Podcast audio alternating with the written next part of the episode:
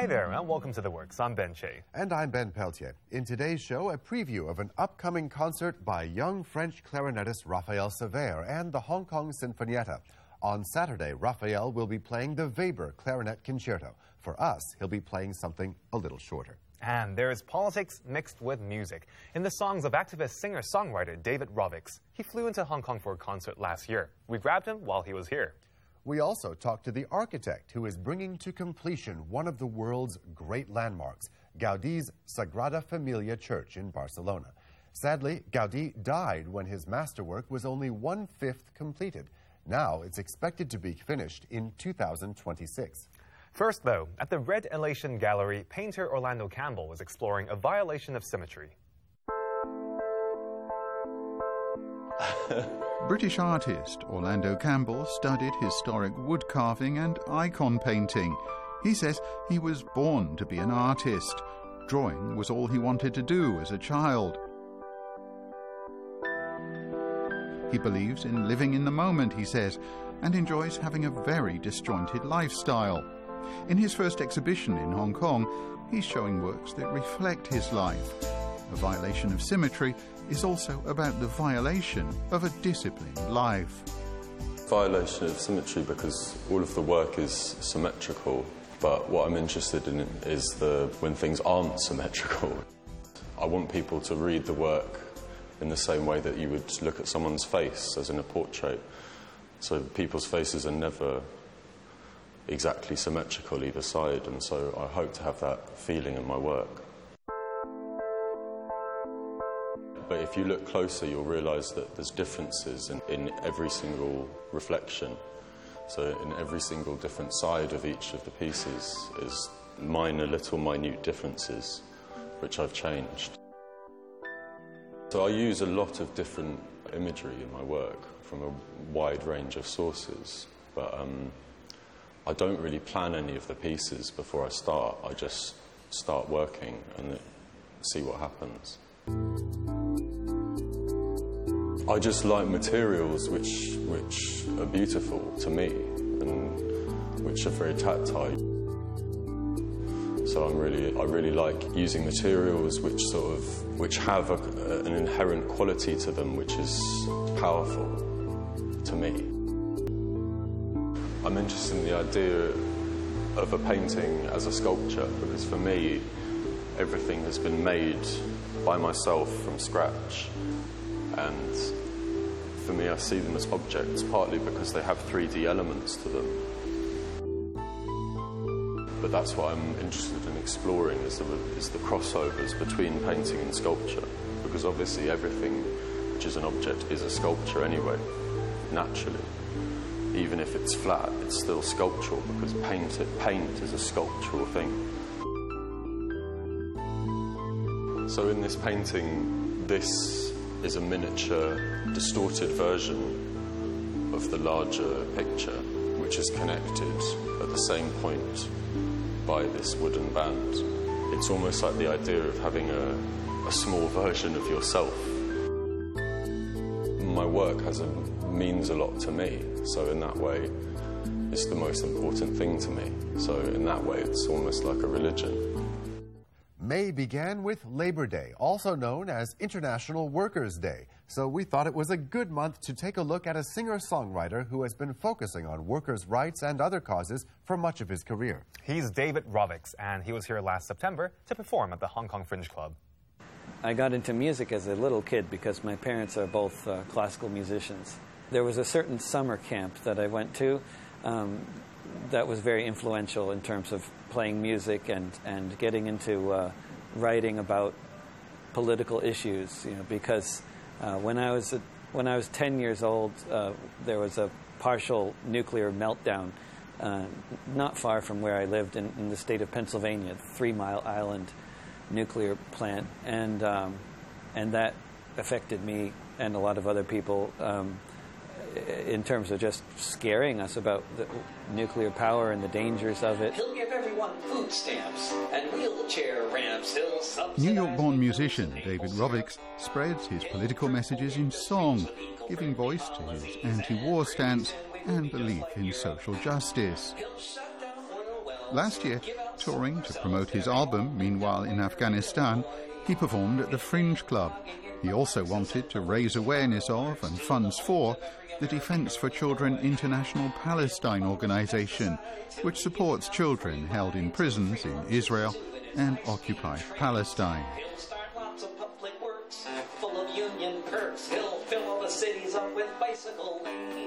In terms of how much impact you can have on somebody emotionally in three minutes, there's no way better than a song. The thing about music is you can you can transport people to a place that you're singing about, a, a time in history or a different place in the world or something that happened. The only way that works well is for the music to be good and the lyrics to be well written. I mean, the rhymes have to be effortless. Uh, you know, you, you can't use catchwords. You, you tend you basically avoid you avoid all sorts of words that ring alarm bells. You don't you don't use word like capitalism or imperialism or communism. You don't use those words in a song. You tell a story and you don't tell people what you think or what you feel or what they should think or what they should feel. You just tell a story and tell it well. He says that a few weeks before he arrived in Hong Kong, when he was about to board a plane to Auckland at Narita Airport in Tokyo, he received a phone call from a New Zealand immigration officer. The officer told him he couldn't enter the country without a work permit. Even though he knew this was usually a formality that could be easily handled, he was forced to cancel six performances in New Zealand.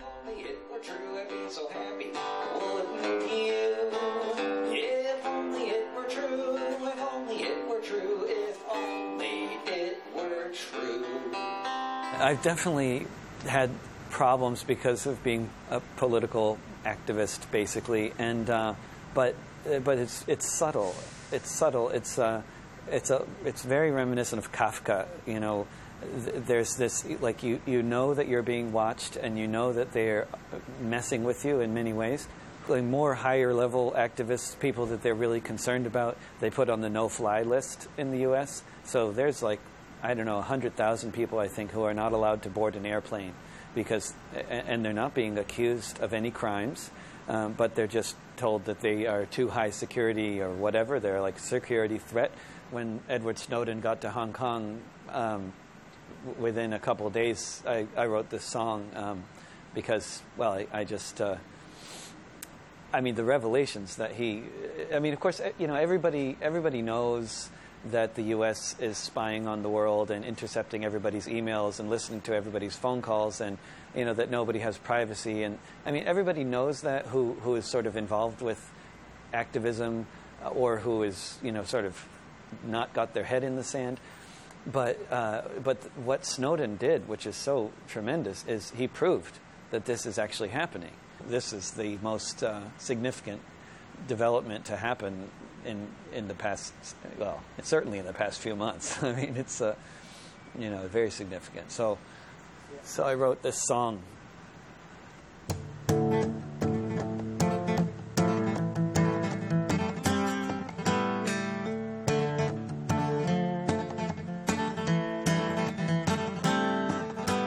Secretive government had a secret operation, massacring villages, killing millions, secretly bombing an entire nation. They wiretapped a hotel room. They got caught, and the government was deposed because of secret documents Daniel Ellsberg exposed. One government came down, and to prevent a repetition of this fact, the next government passed the Freedom of Information Act. Each administration since then hoped it would go away. Then they finally seized the chance on a September day. They passed the Patriot Act before a single congressman had read it. But don't ask the executive how they interpret it, because that itself is secret, never to be revealed, just like their secret prisons and all the torture sessions they concealed. Then they formed the PRISM program so they wouldn't even have to ask compliant corporations to assist them in the task of collecting information. Every email you ever wrote, every book you ever read, every call you ever made, everything you ever said. I looked into a prism. What did I see? A police state looking back at me.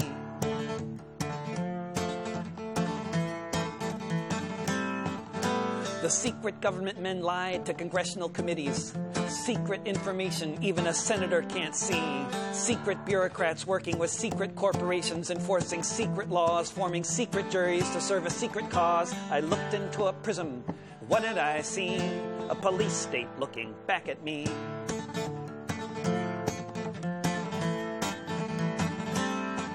One brave man came forward and then he fled town. And now the secret government men mean to hunt him down. Feinstein says he's a traitor. McConnell said so too. But I'd say if we have a future, it's because of the whistle that he blew. I looked into a prism. What did I see? A police state looking back at me.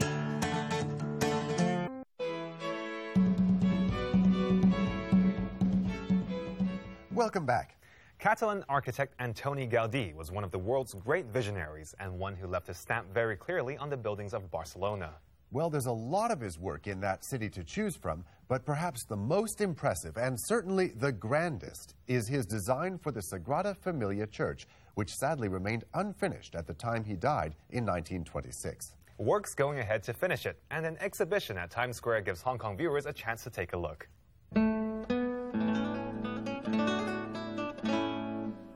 If you haven't had the chance to travel to Barcelona, or even if you have and want to take another look, until June the 1st, you have a chance to see works by the city's most renowned architect, Antoni Gaudí. The exhibition includes 14 original objects from the collection of Spain's Catalan National Art Museum. Replicas of Gaudí's designs, such as chimney tops and the lizard sculpture at Park Güell, are on show outdoors. 西班牙政府一路都好想推廣西班牙嘅藝術品同埋一啲本身好似 Gaudi 咁嘅建築家嘅一啲文化嘅嘢過嚟香港，我哋就幫時代廣場帶咗十四件文物啦，咁包括咗一啲誒、呃建築嘅模型啦，同埋一啲凳啊。 誒同埋一啲真係誒 authentic 嘅床頭板啊、凳啊，同埋啲金屬嘅水龍頭啊，同埋把柄。身後邊咁有個好大嘅嘅紙雕啦。咁其實都係一啲本地嘅設計師去花咗一年嘅時間去研究。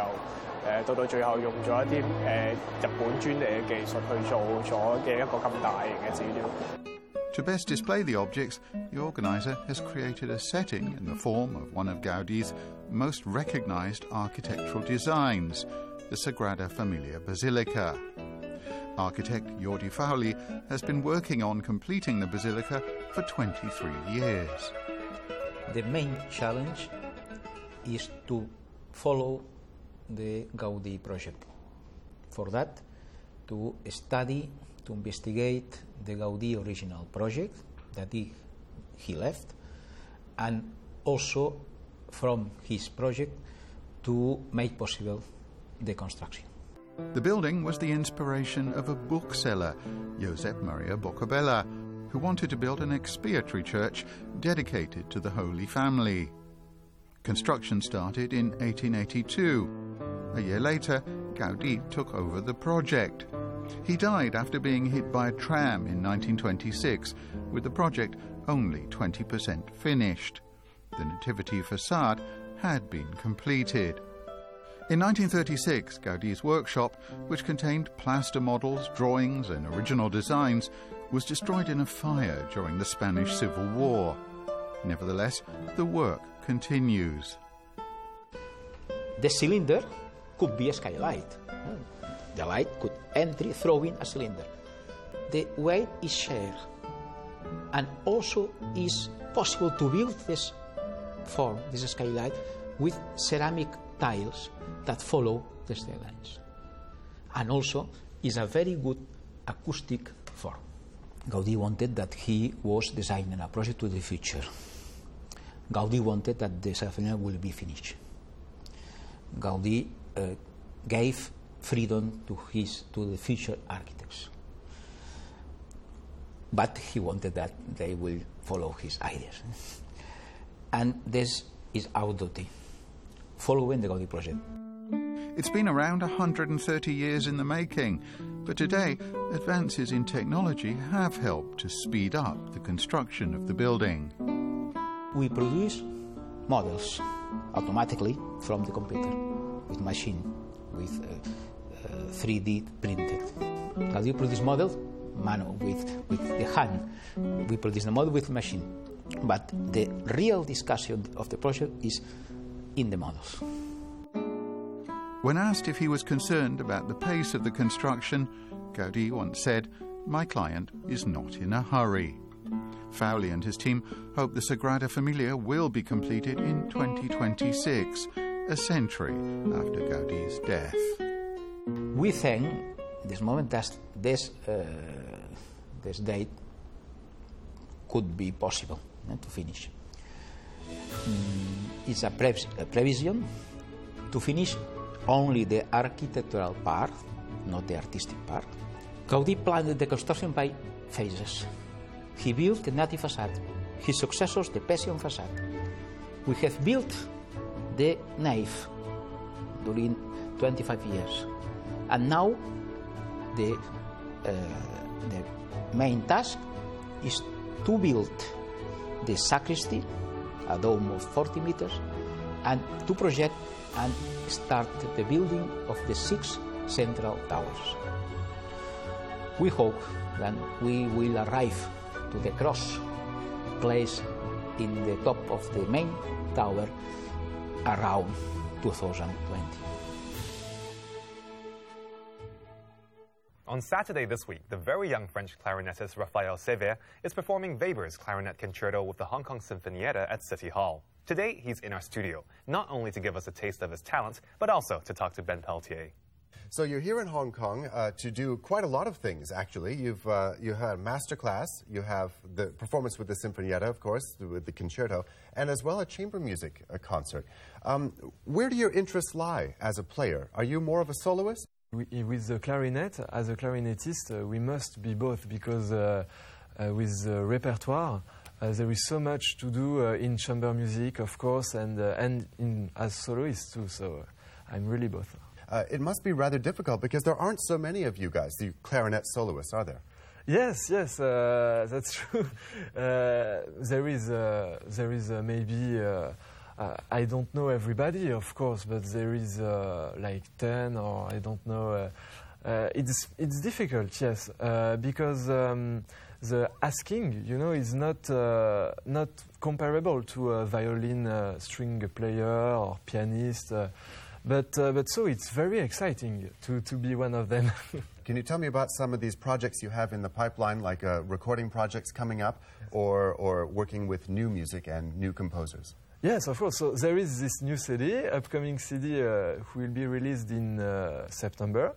Yes, with the Brahms Sonata and the Brahms uh, Trio for clarinet and cello piano, with a very good French pianist and friend. Uh, um, his name is Adam Laloum. And uh, for the new music, uh, yes, I'm working with a French composer uh, who is named Jean-Frédéric Neuburger. And I already uh, had created one of his pieces, and uh, there, there uh, will be a new one next year. So it's very, very exciting to, to, to be a part of, of that work. Thanks for coming in. Thank you. Thank you.